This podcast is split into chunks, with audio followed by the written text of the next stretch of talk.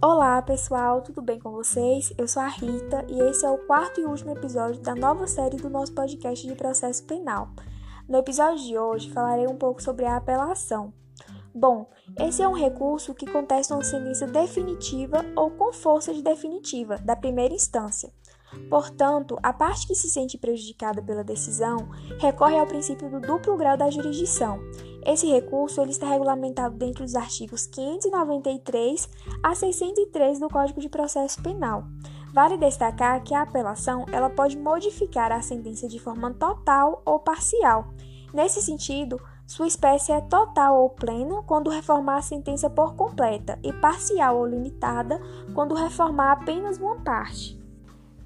A apelação possui um rol exemplificativo, mas vale dizer que ele será cabível perante sentenças definitivas de condenação ou absolvição proferidas pelo juízo singular, das decisões definitivas ou com força de definitivas proferida pelo juiz singular nos casos não abrangidos pelo rese, das decisões proferidas no tribunal do júri quando ocorrer nulidade posterior à pronúncia, for a sentença do juiz presidente contrária à lei expressa ou à decisão dos jurados, quando houver erro ou injustiça na aplicação da pena ou da medida de segurança e quando for a decisão dos jurados manifestamente contrária à prova dos autos.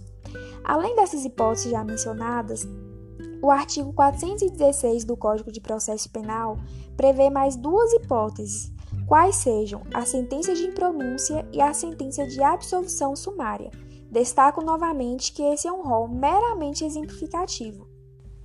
A sua interposição será feita via petição escrita ou por termo nos autos.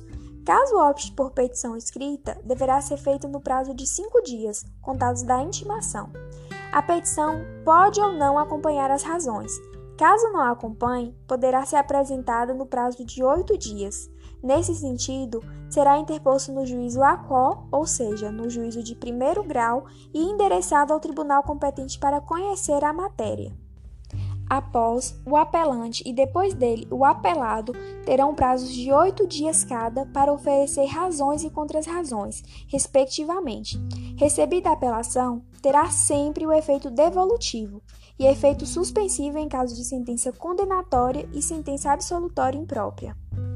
Essa foi a nova série do nosso podcast de processo penal, abordando um pouco sobre os recursos no processo penal. Eu, Rita Manuele e a minha colega Jaine de Jesus agradecemos a você por ter ficado até o nosso último episódio. Obrigada e até a próxima!